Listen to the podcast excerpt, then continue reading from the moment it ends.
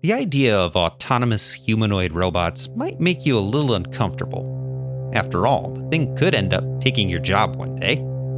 And if it's its own kind of life form, there are a lot of weird ethical questions that start flying around pretty fast. I suppose, if you want to avoid all that, you just ship them off to work in space. I mean, they've got the three laws. That ought to be enough. Of course, if any problems come up, we've got experts at the ready. On this episode, we take a look at the hilarious misadventures of Greg Powell and Mike Donovan. We'll take a deep dive on the three laws of robotics and talk about the ways that the laws themselves sometimes take a dive. This is Galaxy, a podcast about the sci fi literary universe of Isaac Asimov.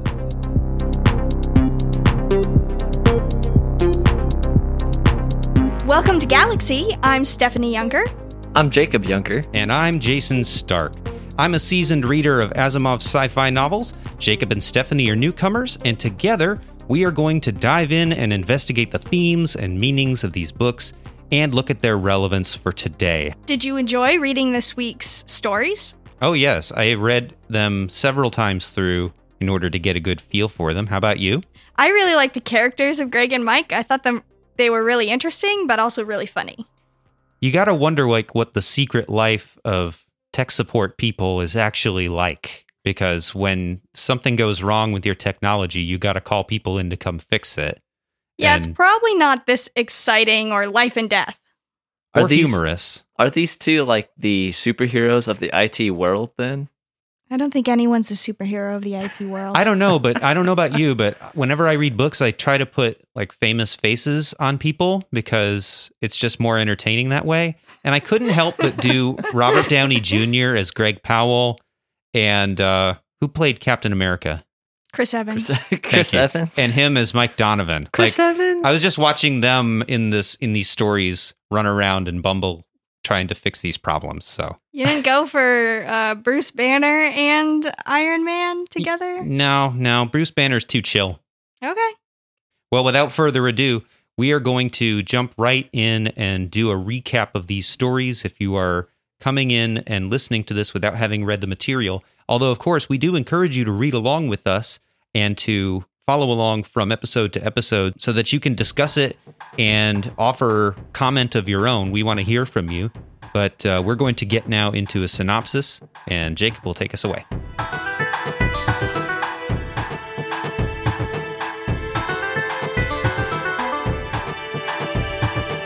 So, today we're going to be looking at three chapters in this episode Runaround, Reason, and Catch That Rabbit, which I believe is chapters 2, 3, and 4.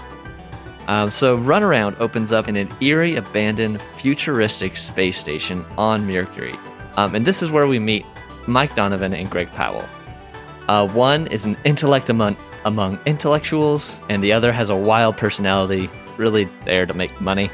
Uh, their job is to come in and test out new robots on the field and get them ready for other engineers to operate them. This story starts in the middle of a crisis that we don't have any time to breathe before we find out that Mike and Greg's robot, which was sent on a mission, Speedy, to go collect some selenium, which is the power source for the station needed for life support, he's already gotten stuck in a loop and is not bringing back any selenium. We're gonna die. Welcome to Mercury. Uh, Greg and Mike kind of argue back and forth somewhat satirically on how to solve this life threatening logic problem and they introduced the infamous three laws of robotics. You already know the laws of robotics, don't you? Well, the first law is that a robot cannot harm a human being or, through an action, allow a human being to be harmed. The second law is that a robot must obey orders given it by humans, except where such orders would conflict with the first law. And the third law is that robot must protect itself under any circumstance unless it conflicts with the first two laws. So, what we find is Speedy, later on in this logic problem, Speedy is caught between the second and third law. On his mission, he was given an order, second law, to go get selenium, but third law, he finds himself getting too close to a dangerous field. It, it's important to mention here that his third law potential, because he's an expensive robot, his third law potential has been increased so that he is more prone to protect himself, and so he is put into a dangerous situation. Because the third level, the third law is increased, he wants to protect himself more than normal, which butts heads with the "I have to go get selenium because I was told to," um, and that's where that's the loop we find ourselves in, the runaround. Mike and Greg go through a whole myriad of options of how to break him out of this loop. And in a funny way, we also hear Speedy breaking down over the radio because he's just at such odds between these laws that his even his physical frame is starting to break down. Greg and Mike find that the only way to break him out of the second third law tension is by putting the first law to the test. One runs out into the open of Mercury's hot sun, putting his life on the line until Speedy snaps out of it and saves his life. Reason, the second of these three stories, Reason opens with Powell and Donovan on a new space station, an asteroid that sends energy beams to multiple planets that are all inhabited. Um, and these beams of energy kind of supply that planet with um, life sustaining energy. So it's a very important job. But now they're testing out a new model of robot, Cutie, that is to oversee other robots, kind of like a manager in a retail store. The issue is this robot has a higher sense of logic than other robots because the managerial status, and begins to reason to himself that maybe Mike and Greg aren't sophisticated enough beings to create me or the master. The master robot is the engine that's sending out beams and is powering the whole station, and he Cutie tends to slowly develop this religious fervor for following the master and sees Greg and Mike as lower beings than himself. Uh, Greg and Mike try to convince him otherwise that Cutie was created by humans and that the, the Master is just an engine that humans created, but nothing really works. And after a few back and forths and arguments and, and attempts to even shut down some of the robots from worshiping the Master, Cutie locks Greg and Mike away to protect them from hurting themselves or hurting the Master. Now, this life threatening scenario is not that they're locked away, because Cutie doesn't really have any outright intentions to kill or murder or maim or anything like that. His first law is still pretty strong, but this time a storm is brewing that could intersect with the beams that are going out to other planets and send those beams a little off course and then cause destructive chaos on all of those planets those beams are seeing, being sent out to. Greg and Mike are at it again arguing, wrestling. How do we convince this robot that we, man, are actually the superior race here? And they can't find a way to do it. And they know the storm is coming, and all they can do is rest their heads and let it happen. The next morning, to their surprise, they find that Cutie has maintained the beams through the storm, which is their job. But he did it by way of his religious fervor for the master, because he wants to keep all the dials where the master says to keep them. Whereas Greg and Mike want to do it because they don't want planets to be destroyed. The third story, and the last one we'll be covering today, is Catch That Rabbit.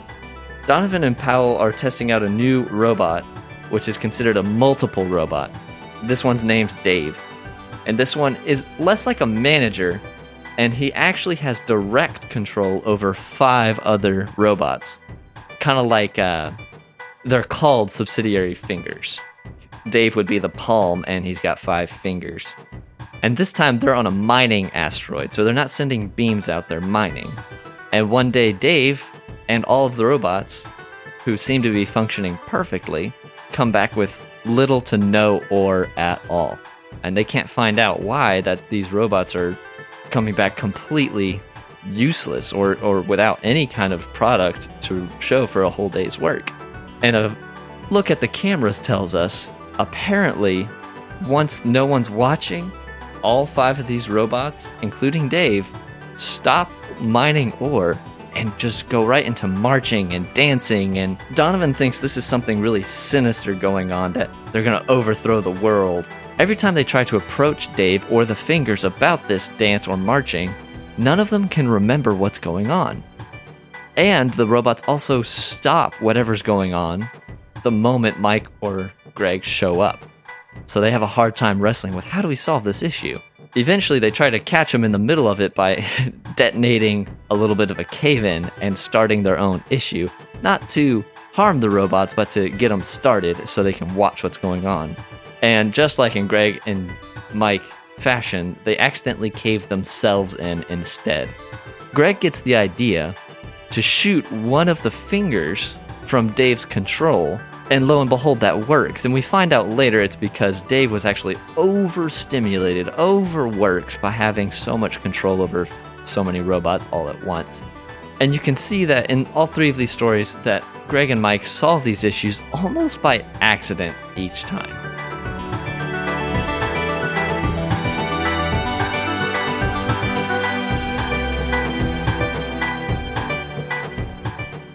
So you get through reading these and you kind of want to say to yourself, ba da ba ba ba ba or something, right?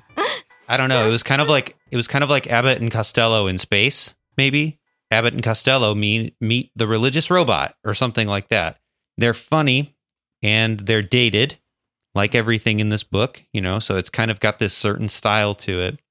I want to get into some of the lore of the of the story, like of of the universe, I guess. hmm So there's been a backlash against robots actually being on Earth. It's assumed that that a humanoid talking robot will eventually take people's jobs and people think, well, it doesn't have a soul, so it's this weird thing that we don't want around us. So the options for US robots are limited and they start shipping off robots to outer space to work in different environments. We have this picture of planetary colonization and energy production, which is really cool. I mean, we hear sometimes, I've heard about the idea of solar energy collection stations hmm. that are in space and that transmit that energy to Earth. You know, I've, I've heard about this sort of thing before, and we can see that Asimov is already writing about ideas like that all the way back then. And so this is interesting. It is kind of like some of the science doesn't really hold up quite so much anymore. Like if the if the beam of energy like got distorted or thrown off course or something, it wouldn't cause like this catastrophic damage they're saying in the story or things like that. So I mean, there are things that are a little bit off in terms of that, but the idea is pretty creative, especially yeah. because it's a it's an idea that's had some staying power, although it at this point is highly impractical still to Mhm. actually make that work. What? Shooting laser beams through space is impractical? Yeah, when I first heard about it, I did say to myself, how on earth does this even work? Well, right? not on Earth. But then now, if you have the right uh, technology, you can just set your phone onto a surface and it will charge it. So we're That's getting there, right? I, I don't want to see a Death Star, but I also kind of want to see a Death Star. Come on, Jake.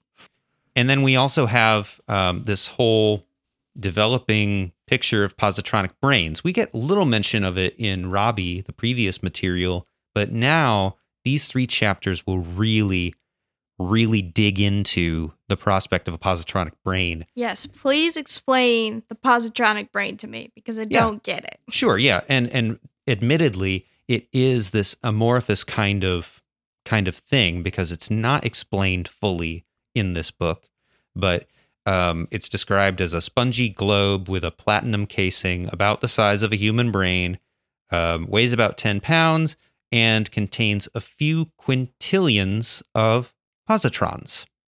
Woohoo. Someone asked me what is a positron. I guess I could ask you what a positron is. Well, so glad you asked. Yeah. because um no what a positron is is it's the antiparticle to an electron it's been What? also called so it's like an anti-electron okay we're talking like matter antimatter here Uh huh. so you have an electron and then you have a positron which is an electron's antiparticle so um these this is real this is real stuff and Okay, actually because I Oh, was gonna say real. I've only taken high school physics. well i oh, I thought we were making up fun words. i was total no positron is positron's a real thing Okay. um, positrons are actually utilized in what are called PET scans, and that stands for positron emission tomography. And what happens there is that electrons and positrons are are are brought into contact with one another, and when that happens, like annihilation occurs between them, and gamma rays are the result. And so different imaging scanners and things use different wavelengths to create the imaging that they do. And gamma rays are what are used in PET scans to create the imaging. And so when you think about it, this brain is supposed to be filled with positrons, which, if they come into contact with electrons, like there is destruction, which happens. And so that's interesting to consider how you would actually maintain such uh, such a mechanism without it essentially self-destructing. I'm assuming there's got to be some sort of electromagnetic containment that keeps the positrons from interacting with the natural electrons which occur in just the atoms of the physical material of the brain. Otherwise, as soon as the positrons would come into contact with the normal matter, the brain would just be toast, right? Now, my expertise in the Hulk tells me gamma rays will turn me into a superhuman. N- no, Well, I mean, No. you could. Well, let's go to the hospital and find out. you'd probably die. And also, the positronic brain, as it's presented, is presented in these chapters as being rather inscrutable, is one of the words that's used. It should work by the book, but it often doesn't. Uh, there's also a lack of knowledge about how these positronic fields, in the case with Dave, is how he's controlling these fingers, how they actually work as well. Of course, we're using technology we don't understand. That is just our MO. Oh, yeah, we totally gave up on trying to understand it as consumers decades ago. So I think that's right on with Isaac Asimov. so here's the thing all this sounds very fanciful but the reason that the positronic brain came into being as a concept is because it sounded cool you know that's really the only Really? reason yeah absolutely Did he know that? Did we know that positrons were a thing in 1950? yes yes they were Okay. they were a discovered thing by then but really asimov just said well that sounds a lot cooler than electronic. It sounds futuristic so we're just going to say positronic. So there's a reason why this is amorphous. It is a literary device. It's a it's a plot device that it's it's intended to sound sound yeah, high tech I'm, I'm I'm far more comfortable with plot devices than with physics. So, am I a reader who is learning about positrons, apparently, supposed to think of the positronic brain as a real positronic brain, or am I supposed to give up on that real quick? I think that the moment we try to translate this into something that could be real, I think we're seeing more and more these days that technologically speaking, it's not that viable of a concept. And artificial intelligence is already taking paths and going down paths. It's it's just not going that way. And I think that kind of speaks to the fact that Asimov was really great at asking big questions and had really cool visions of things, but also he couldn't foresee things like the era of digital technology. Well, I don't think anybody really did until suddenly it was there. Right. And so, as I, I as a reader, should not investigate too much into positronic brains. Sorry, uh, yeah, I don't think you should get more invested in the storyline. I was hoping to have some sort of secret knowledge. Okay, so as far as the big things, like the big topics to talk about in these chapters, the biggest one has to be our three laws of robotics. Yes. We covered them in the synopsis, but just to break them down one more time, a robot can't hurt a person or allow harm, has to follow orders except if it would involve hurting someone, and has to defend itself unless it would involve not following orders or hurting someone. So it's this check against robots getting out of control, basically. It's the purpose, uh, the purpose of them is to prevent human harm and robot rebellion, basically. Yeah, um, I guess my immediate question about the laws would be how are you defining harm?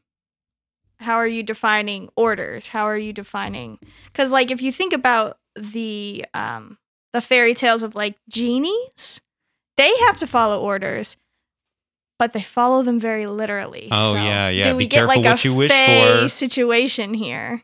Yeah, I think that that the real question that these stories raise, on the one hand, are the laws realistic? And we're going to, over the course of not just this episode, but other episodes, we're going to be discussing that more and more. Over the years, Asimov also was quick to say that he understood the three laws to be something that didn't actually really work. You know, he Hmm. wasn't making these up in order to posit them as a realistic way forward for programming robots to live among human beings. Hmm. Again, they are a literary device. And so what we're dealing with is we get an opportunity in these stories to look at the ways that these robots malfunction. And we get really, in some cases, like mirrors of human behavior and human activity. And so we can kind of analyze aspects of humanity and ask questions about really ourselves. Hmm. So I think, like the positronic brain, we kind of have to take the whole idea of the three laws with this grain of salt Mhm. and and enjoy it for its literary quality rather than think about it in terms of its realism. There have been plenty of articles out there that have been written. I don't mean like scholarly articles. I mean like you can like go Google it or something. But about how the three laws really just they just don't work. You don't really need them. Oh, so I have a question then. So, as far as the three laws go, then why choose those three laws to base your sci fi universe on? Like, why would those be the three laws for your robots if you know they're not going to actually contain the robots? Well, there is the question of when he started saying that, yeah, I know the three laws don't work. Sure, I knew it all the time. Please, you know, As in, like is someone it- who's covering his own tracks. you know, I don't know. I mean, this is the thing is like, this is something that's come up in what about a century ago was called the new criticism. Mhm. And it was a response against like the romantic movement where people were trying to look at the journals and letters of great poets and things and try to understand exactly what they felt when they wrote that wonderful poem that I love so much. And the new criticism, one of the things about it was it brought up the idea of the intentional fallacy and Mhm. how you can't just look at people's journals and letters and interviews with them and things and automatically say just because that's what they're interpreting now after the fact that that is what they were meaning exactly at that time. Sometimes we come back later in our minds and we have memories that have changed or Mhm. kind of kind of gone off track or off kilter a little bit. Yeah. And so I'm I'm not saying that to just be suspicious of Isaac Asimov, but I do wonder sometimes like, you know, did you always knew know that they didn't work? I mean, they seem logical enough, Mhm. but did you always have this sense that they were just going to be made to be broken essentially? I think I would guess that those are the laws because those seem like fairly basic human instinct, you know, like don't murder other people and, you know, try not to let them get hurt. Uh what's the second one? Obey orders. I mean, Be listen to your subservient and kind. parents, maybe. Listen to your parents. And then the third one is don't let yourself be harmed. Like those are fairly Hedonism. basic human instincts when we live in community. Yeah, I think about, and we might get into this more later, but I think the three laws were chosen, and I need to, I don't want to put words in the mouth of Isaac Asimov, but I think they were chosen because, yeah, most worldviews and religions and even like political systems have, when you boil them down really, really far, one of these three ethics. Hmm. That, that's what I think. So I think what he's doing is, as, as a part of this is having a fun time poking holes and, and running around and, and asking bigger questions and is our ethic enough kind of thing. Well, that reminds me of um, talking, and again, talking about like narrative criticism with Jason and thinking that the meaning of things often lies somewhere between what the author wrote and what they thought that they wrote, and kind of what comes out, and between what the reader thinks they read and kind of what comes out, in some sort of amalgamation of us both bumbling together into meaning, which is why you can get such a broad range of interpretation when you're reading things. So let's dive into how the laws are operating or how maybe how badly they're operating in these three different stories because these stories what they're doing is they're showing like the weakness of these concrete laws when they're placed into fluid situations. It's the complexities of the problems that are faced in these stories that are going to lead to these unexpected little twists. The, the laws are like a theoretical construct, right? And they're simple enough. But the fact that we have these robots with positronic brains that are hard to understand, and then you place those robots into situations that have a lot of unknown variables, that's when things kind of start to go haywire. Haywire, that's hilarious. Because they're made with real wires. So, so what's this first one in Runaround that we run into? We have this interplay between laws two and three, but it's not quite the same interplay. I don't know if this is a fair test of the three laws because it is said right there in the story that third law potential has been increased for Speedy. He has been designed to protect himself to a higher degree than other robots would because he is um, because he's more expensive and more technologically advanced. So they've programmed him to protect his existence more than your average robot. So, wait, clarifying question. So, normally, rule one has the most weight, rule two has the second most weight, and rule three has the least amount of weight? Yes. Yes. Okay, so they have tweaked Speedy then so that two and three have about the same amount of re- weight. Hard to tell how much weight each one has relative to the other. But that's the thing is that this issue with the selenium pool, it's not just that the selenium is dangerous. It's like a volcanically active region on Mercury, which there is a lot of like carbon monoxide being produced, and that's dangerous to Speedy.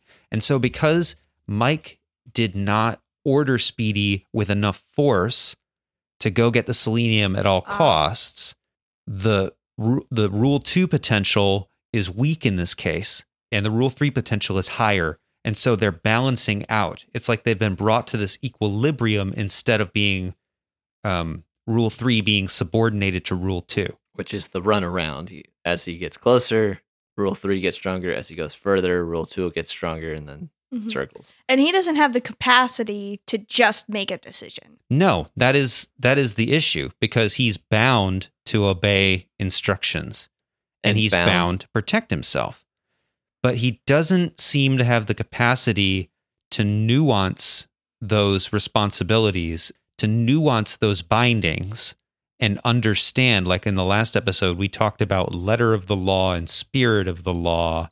Speedy doesn't seem to have the ability to do that. So they have to force the issue by introducing rule one potential, which is still stronger than the other two Yeah.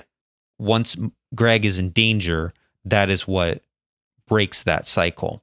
The very, very, very strong rule one kind of has to get broken, which is funny because he even has an issue with the really old robots Yeah, who and have I do such a strong rule one potential. and we do want to mention that there are other robots in this story who are at the Mercury mines and have been there for like a decade because the first mission failed and they left these robots behind.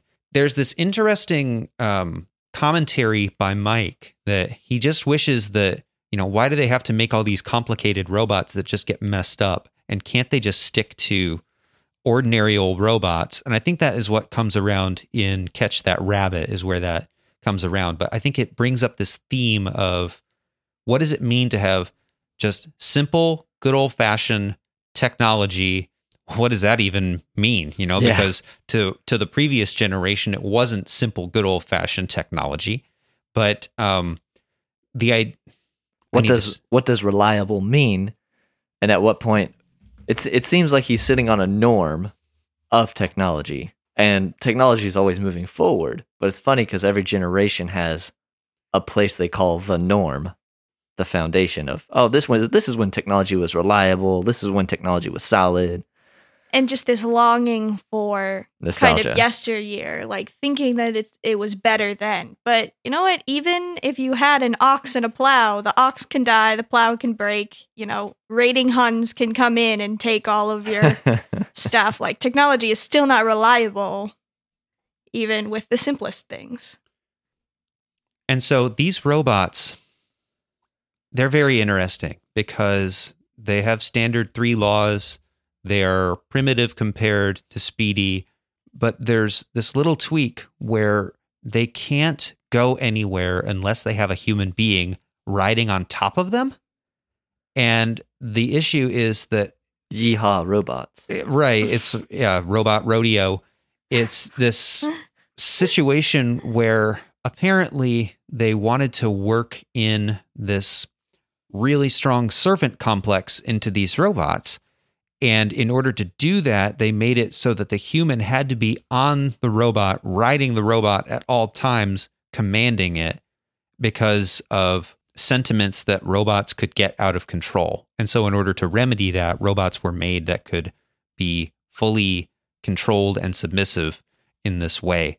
So, and that leads to its own problems too, because they just want to send the robot out to get Speedy or to get the selenium, but the robot can't do it unless someone is riding on their back, and that's going to expose them to the radiation of the sun, which could kill them. And so here again, we have these issues with letter of the law and spirit of the law. Like you just you can't explain to these things. Well, no, no, no. You have to understand it in this way because the three laws are so rigidly impressioned upon them that they can't they can't act otherwise.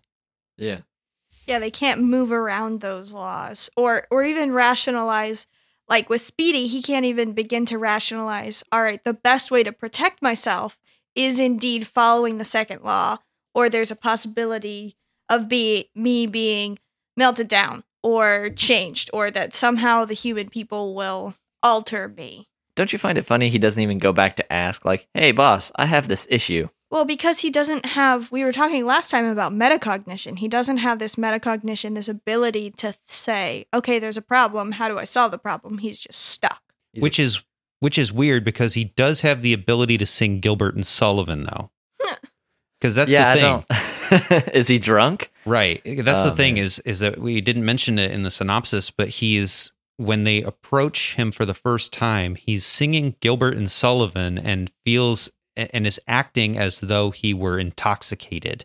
Interesting little tidbit that is actually picked up in Star Trek Insurrection in uh really? well, kind of, kind of. There's this moment where at the beginning of the movie, Data has this ethical quandary of something that that the Enterprise crew has been sent to do, or Starfleet has been sent to do, and he kind of he kind of loses it and begins to attack his own Starfleet fellow officers, Hmm. and he hijacks a shuttlecraft. And when they try to contact him over the radio, he's singing Gilbert and Sullivan. Which, okay, the only Gilbert and Sullivan play that I know is Pirates of Penzance. Yeah, I think he's singing from HMS Pinafore. That I'm not That's sure. That's hilarious.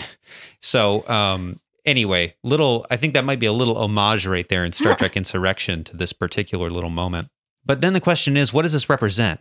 You know, when we're looking at this robot who has this quandary that is basically insoluble, how Mhm. can you? How can we relate that over what over to what human beings actually experience in Anxiety. their lives? Anxiety. Like, that was the first place that Jacob went the Oh, other yeah. day. Sorry for stealing this from you, but you were reading this and you were like, this is just like human anxiety because you get stuck in this. Um, Can't do this, can't do that, can't do this, can't do that, can't and do it's this. just can't this devolving s- spiral of Yeah. stuckness and that's really okay you're gonna help me out with the psychology right it's like a a lower brain function where you're just stuck in your instincts and one of the ways to get out of a panic attack is to start thinking so with like your higher metacognition. So sometimes if Jacob's having a panic attack, I'll ask him a weird question about can you explain to me this word and it like jump starts him out of that. Which I hate that habit, but it's true. Yeah, it makes him very angry. Yeah, this is where my that, that's where my brain went. Where I'm, I'm basically watching a robot go into a panic attack, and I thought it was very interesting that they said he sounded drunk because sometimes in with anxiety responses, people will curl into a ball and start repeating things to themselves. Sometimes people with anxiety responses or panic attacks will physically run around, like we see in this uh, story, repeating things to themselves. And what I also found interesting, and my brain made a small connection to, is uh, uh, self medication for anxiety attacks. And one self medication that's an unhealthy style for panic attacks is is drinking alcohol. And so we've got Speedy and we got his issues. And before we get to reason, I think I'd rather talk about catch that rabbit first. Like Okay, Yeah. Runaround and catch that rabbit. they're, a actually- bit more similar. They're quite similar, and I think reason deserves its own um, its own separate kind of discussion. And so for this one, we got Dave, and Dave's issue is that he's got these. Um, He's got these subsidiary robots that he himself controls via positronic fields, which again, nobody really knows how they work. And so that's where Greg and Mike come in to help troubleshoot problems on these different new technologies. Which they themselves don't know how it works. Right. And it's interesting to consider how the laws are are coming into this because they're kind of a little bit further in the background in this one than they were. Runaround is like this textbook case, you know, where they have to look at law 1, law 2, law 3 and really break it down whereas they're a little less distinct in this one. What's happening is that Dave has to follow the orders to get ore. And yet, when he and his subsidiary robots enter dangerous or high tension situations, the, the connection is lost, or at least the, pro, the production connection is lost. And Dave starts doing weird stuff with the robots instead of actually doing what he's supposed to do. And, Mhm. and it's only when human beings come back around that he's able to snap out of that. So, what's going on with that? Like, what does that remind us of? Is this the same thing? I would say yeah, like there another anxiety response is just to be overwhelmed and to stop working. I mean, you see this a lot with people who tend to procrastinate their work because there's they're so overwhelmed uh, they just have to stop. I read this one and I thought this one's me. yeah, you this did? one's me. So there's like there's got to be like a personality test out there based on the different Asimov robots. Which That's Asimov very robot funny. are you? Yeah. That, that'd go well on Facebook. yeah, I'm a Dave. Yeah. I think you're a Dave. You're probably a Dave. You should take that test. I'm probably a lot more like Speedy because sometimes I get stuck in this loop and I just have to stop. So yeah, I agree. It feels it feels a lot like uh, an overwhelmed situation again with another panic response. And I love that you said procrastination. Um, I even wanted to bring up dissociation. Um, for those who are unaware, dissociation is where you almost completely disconnect the front part of your brain, the neocortical part of your brain. Or another way of saying it is zoning out. If you've ever zoned out staring at like your phone and then two hours passes and you're like, oh wait, I don't remember any of the things I just looked at. That's a minor form of dissociation. A major form would be, I don't know, working with five robots that are also inside your brain and not remembering when you're marching marching for eight hours straight.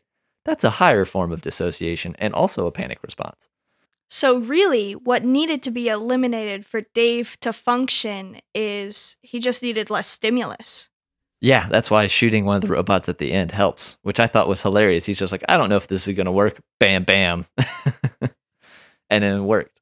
And so when it comes to these different situations, is it safe to say that like thinking about human experience and human problems that sometimes our changing and non-rigid like very fluid situations that we enter into with different changing variables and surprises like unpleasant surprises is that the sort of thing that we run into problems when we look at situations far too rigidly and when we place unhealthy um, constraints and constructs upon ourselves that then suddenly we run into problems or situations that really can't accommodate those boxes that we're in. Is that a good way to look at how these situations with these robots can relate over to human situations Yeah, I think I would agree with you. It is it is really difficult when you go into a situation and you think it's going to be a particular way and then things just completely do not meet your expectations. And we see especially as people get a little bit older, it's harder to change those expectations. So sometimes sometimes as people get older, they really just can't cope with um Anything outside of their box. yeah, thank you. And and and that's a little bit of a choice and a little bit of a biology thing and you know, that's one of the things you got to look out for as you grow and change and learn. Yeah, I would agree. It's it's I, I kind of want to throw the word uh worldview maturity out there. So if our worldview is like that's a two words. oh dang, you're right. Uh, we gotta shut down. No, please keep going. He can't handle this this this challenge to the construct that he had set up. exactly. Stephanie. So it, it, it shattered I'm me sorry, entirely. my existence is a challenge to the construct. no, um, so like when a little kid, we all build constructs to get through the world. That's how our brains are designed to work. Otherwise, it's always overstimulating.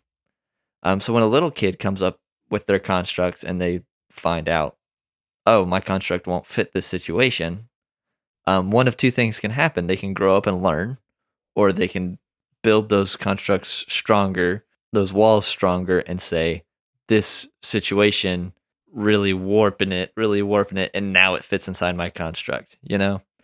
Um, and what I think we're seeing in these stories is when we warp things, or we get warped, or we break a little to make things fit our constructs. Okay, so I had another thought about robots and why are they having these problems with the three laws?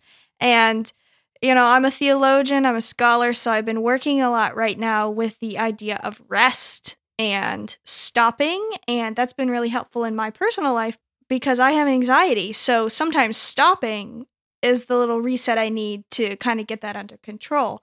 But um robots aren't built to rest.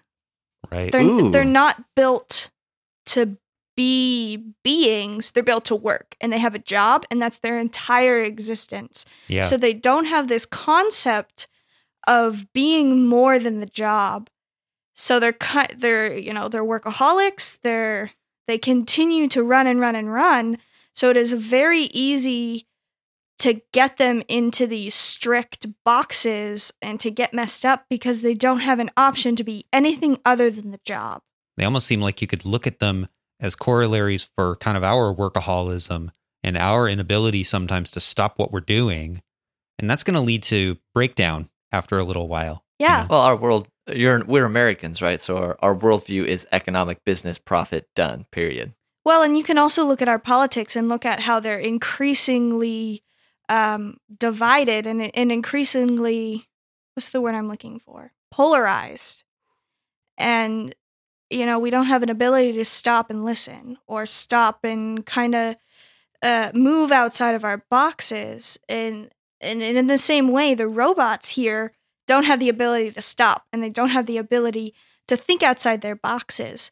So, you know, they get stuck in these panic responses.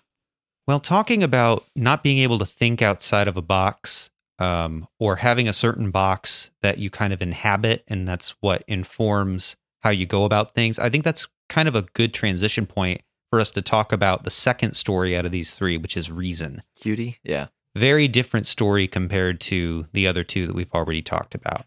Yeah, this one kind of confounded me. I wasn't quite sure what the point was. Oh, I love this one. I think that Cutie is interesting because I don't think he'll please any reader.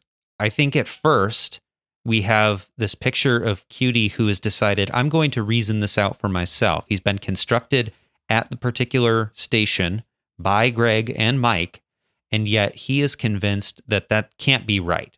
And also convinced that things like other planets and that the little dots of light out there on the other side of the window that those are stars and planets that are far away and all this stuff about energy beams it's all garbage to him. He's like you really expect me to believe that?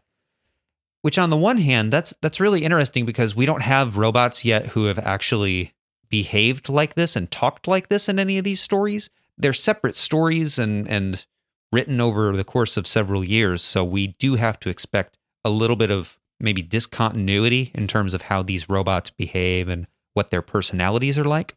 But this is the first instance that we read of where the robot is actually intellectually challenging human beings themselves but he decides that no i'm going to i'm going to think this out for myself. I'm going to reason it out. You expect me to take that on blind faith?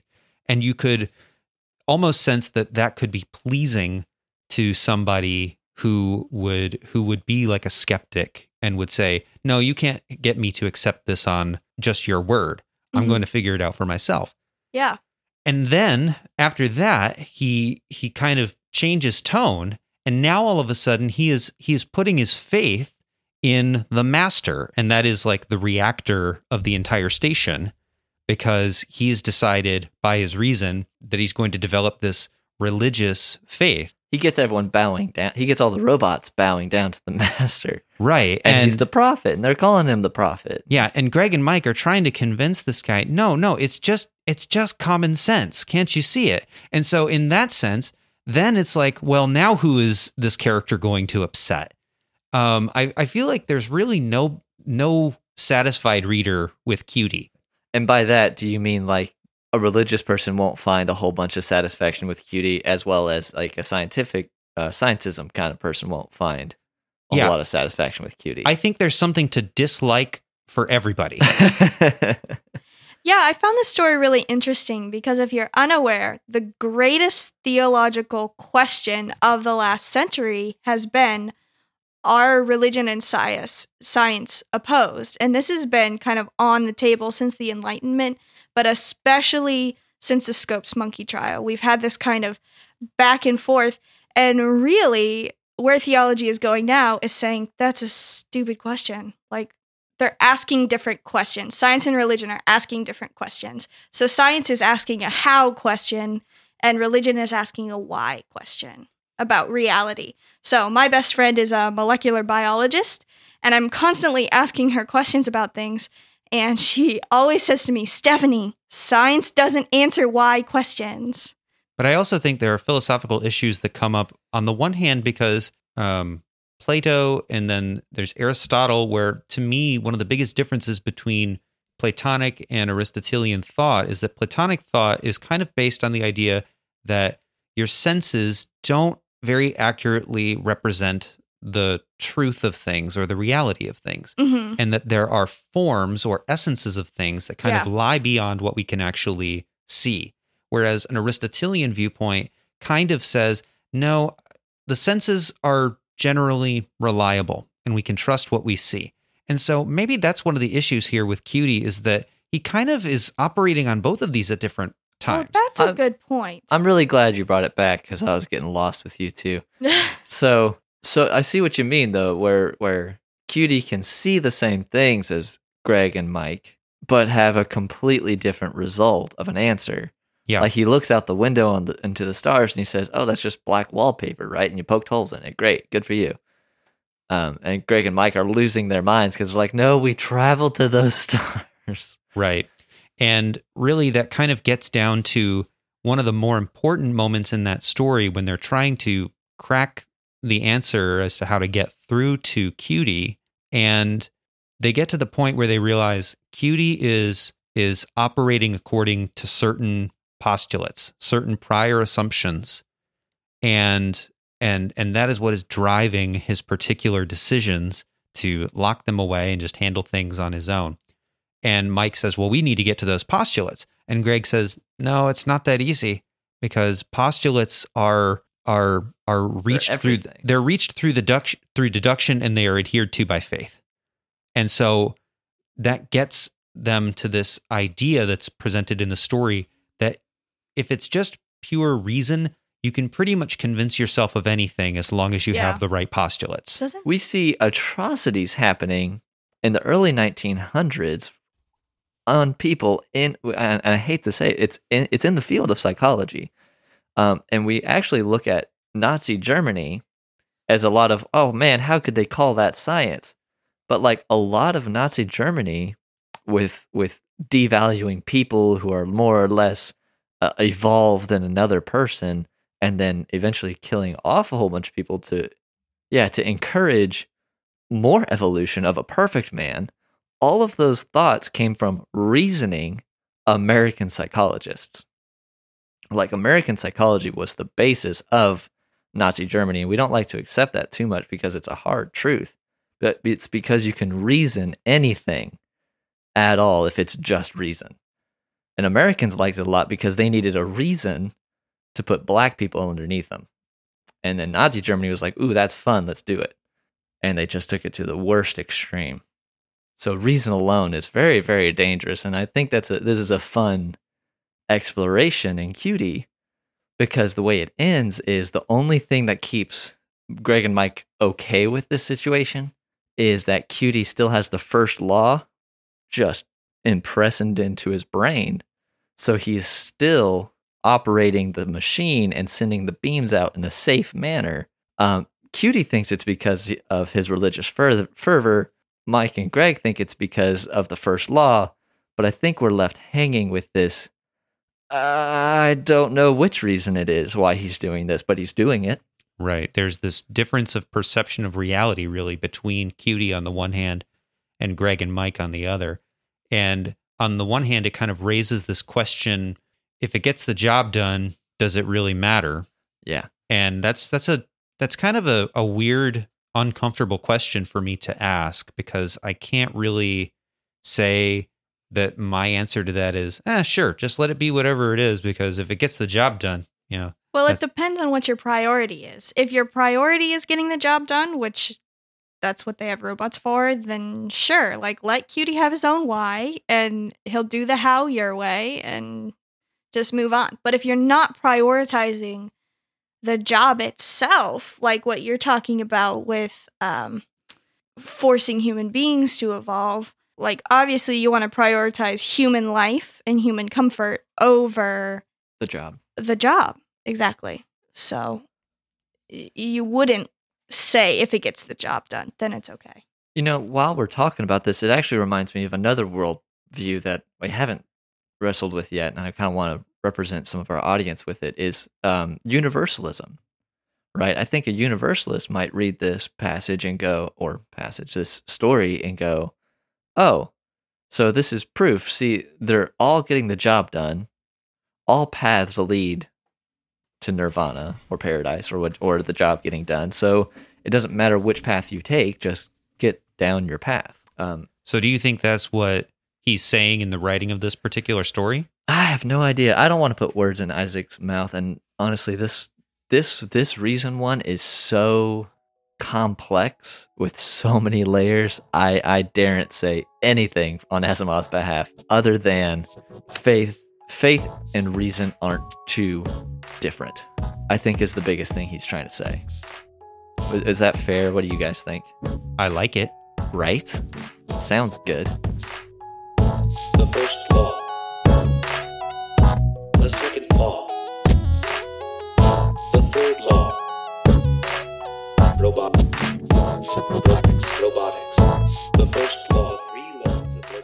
I guess as far as worldview goes as far as kind of wrestling with how these stories speak to us today probably the biggest thing for us to kind of talk about is technology that is developing kind of faster than we understand it and tech that moves faster than our ethics. So that kind of happens in our world today. But at the same time, like I have a professor who was a bioethicist, and his job was to be in the hospital. And every time that an ethical question came up, he and a group of people would wrestle through the ethics of it and make sure the right decision got made. And I think a lot of time that had to do with um, people dying or um, what to do with various organs and, th- and things like that.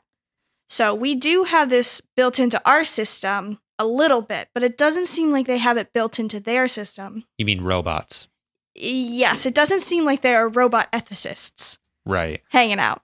Well, to talk first about the the pace of technology, I mean, that is definitely still true today. And it's not just about like a new iPhone coming out so quickly that you can't you don't have time to buy them all or something. The pace of of technology development, it gets scary particularly when we're talking about artificial intelligence because machine learning takes paths that are so fast that we can't quite understand sometimes how the AI got to its particular end goal.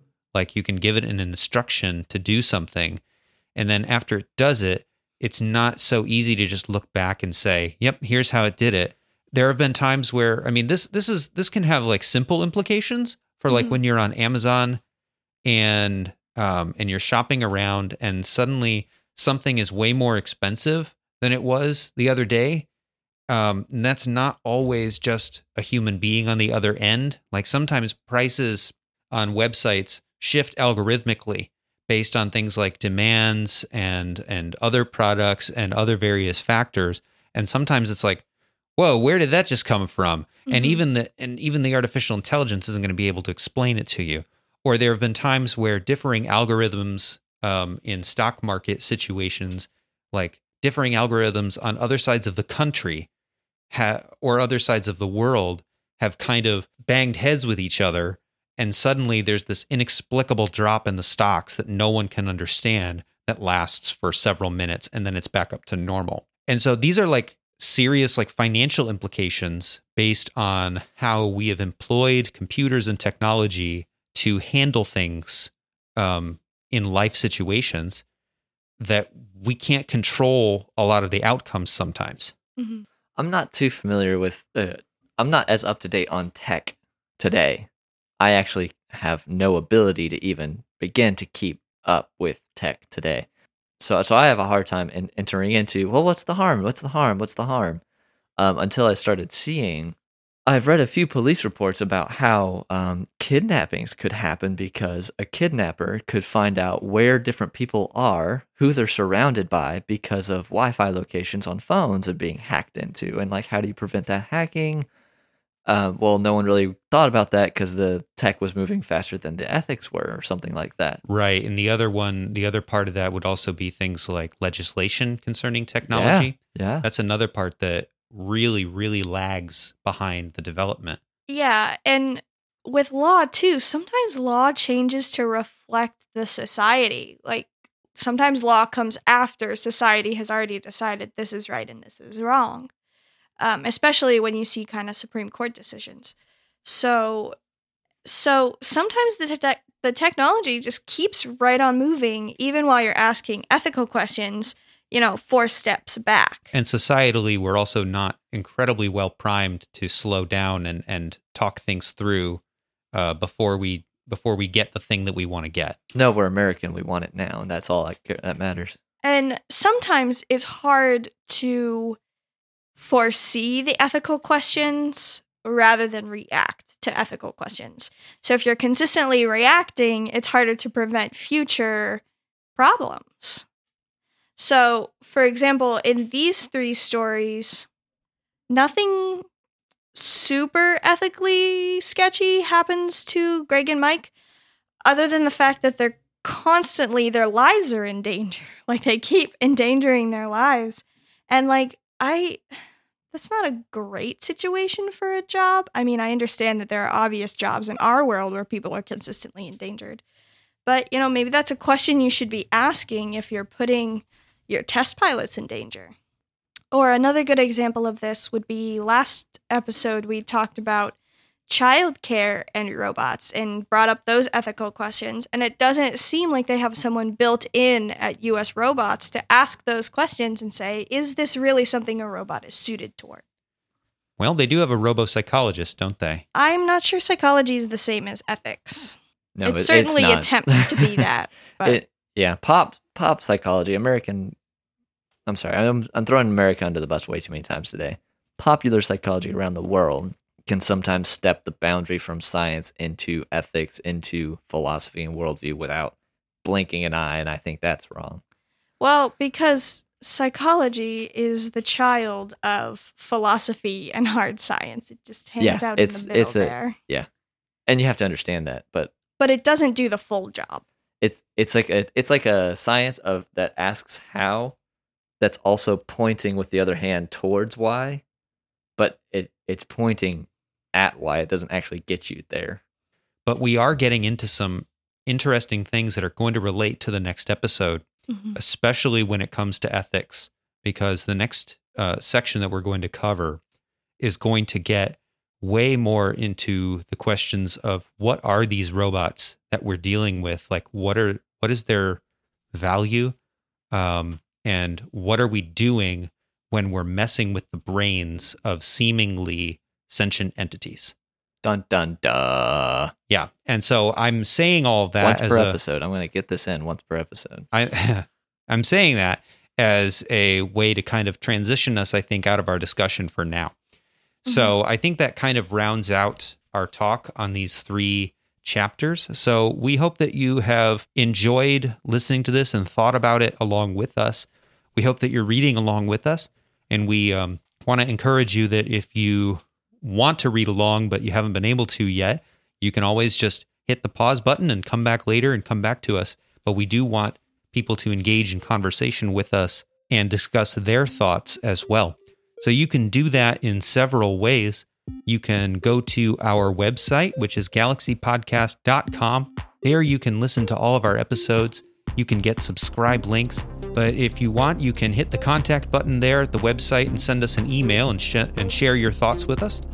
You can also go to our Facebook page, Galaxy Podcast, and you can send us a message there and see what we're up to. But we're done for today, so until next time, I'm Jason Stark, I'm Stephanie Yunker. And I'm Jacob Yunker. and this has been Galaxy. See you next time. Bye, everybody.